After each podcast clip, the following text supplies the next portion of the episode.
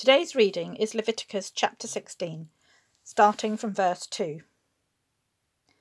The Lord said to Moses, Tell your brother Aaron that he is not to come whenever he chooses into the most holy place behind the curtain, in front of the atonement cover on the ark, or else he will die. For I will appear in the cloud over the atonement cover. This is how Aaron is to enter the most holy place. He must first bring a young bull for a sin offering and a ram for a burnt offering. He is to put on the sacred linen tunic, with linen undergarments next to his body. He is to tie the linen sash around him, and put on the linen turban. These are sacred garments, so he must bathe himself with water before he puts them on. From the Israelite community, he is to take two male goats for a sin offering and a ram for a burnt offering. Aaron is to offer the bull for his own sin offering, to make atonement for himself and his household. Then he is to take the two goats and present them before the Lord at the entrance to the tent of meeting. He is to cast lots for the two goats, one lot for the Lord and the other for the scapegoat. Aaron shall bring the goat whose lot falls to the Lord and sacrifice it for a sin offering. But the goat chosen by Lot as a scapegoat shall be presented alive before the Lord, to be used for making atonement by sending it into the wilderness as a scapegoat. Aaron shall bring the bull for his own sin offering, to make atonement for himself and his household, and he is to slaughter the bull for his own sin offering. He is to take a censer full of burning coals from the altar before the Lord, and two handfuls of finely ground fragrant incense, and take them behind the curtain. He is to put the incense on the fire before the Lord, and the smoke of the incense will conceal the atonement cover above the tablets of the covenant law, so that he will not die. He is to take some of the bull's blood, and with his finger sprinkle it on the front of the atonement cover. Then he shall sprinkle some of it with his finger seven times before the atonement cover. He shall then slaughter the goat for the sin offering for the people, and take its blood behind the curtain and do with it as he did with the bull's blood. He shall sprinkle it on the atonement cover and in front of it. In this way he will make atonement for the most holy place, because of the uncleanness and rebellion of the Israelites, whatever their sins have been.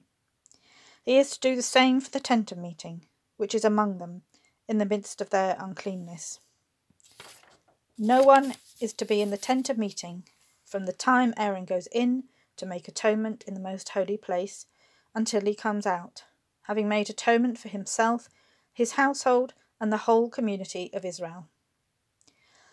Then he shall come out to the altar that is before the Lord and make atonement for it.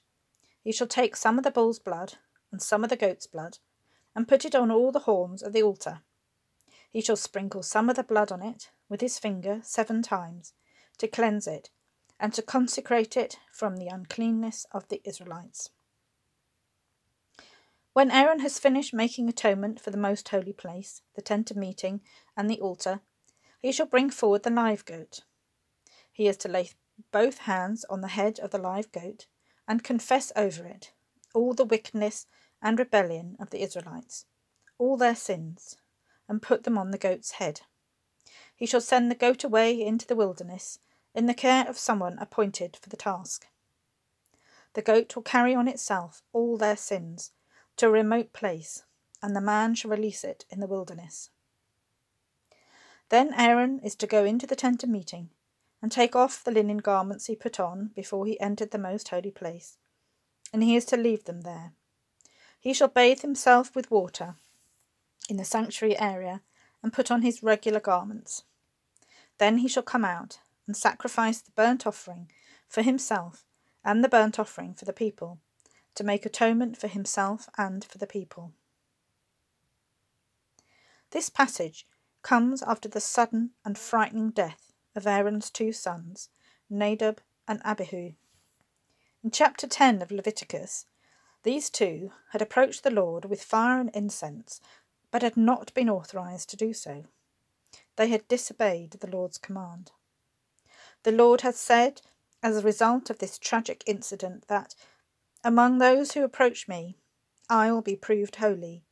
In the sight of all the people, I will be honoured. The two sons had not honoured the Lord. Here the Lord is reminding Moses again of his commands about entering the Holy of Holies. No one can enter whenever they feel like it, because the Lord is holy and cannot look on sin. Aaron must go through various rituals to cleanse himself. First, he must take a bath, put on special sacred garments, before he then offers sacrifices, first for his own sin and his family, then for the whole community of Israel. He has to offer the sacrifices in a certain way, which is described to Moses with all its intricacies.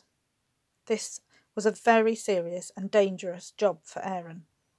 He had to get it right, or he would also die before the Lord, like his sons. So the message was being reiterated that God is holy.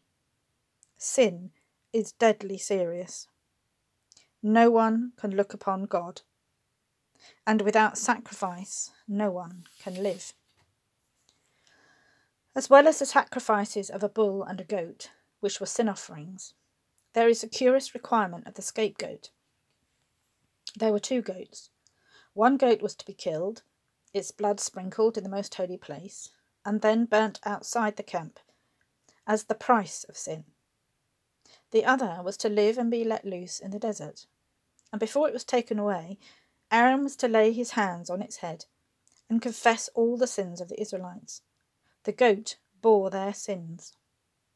This symbolized the removal of sin and its guilt. This was the second part of the atonement for the sins of the Israelites while they wandered the desert. And no one, not even Moses, was allowed into the tent of meeting while Aaron was in there making atonement. But because of Easter, we can enter the Holy of Holies, right into the Lord's presence, without fear of being struck dead like Aaron's sons. Because Jesus was the perfect sacrifice. He shed his blood and took upon himself our sins. He was the scapegoat, so that we can have our sin and the guilt it carries with it completely removed. How amazing is this!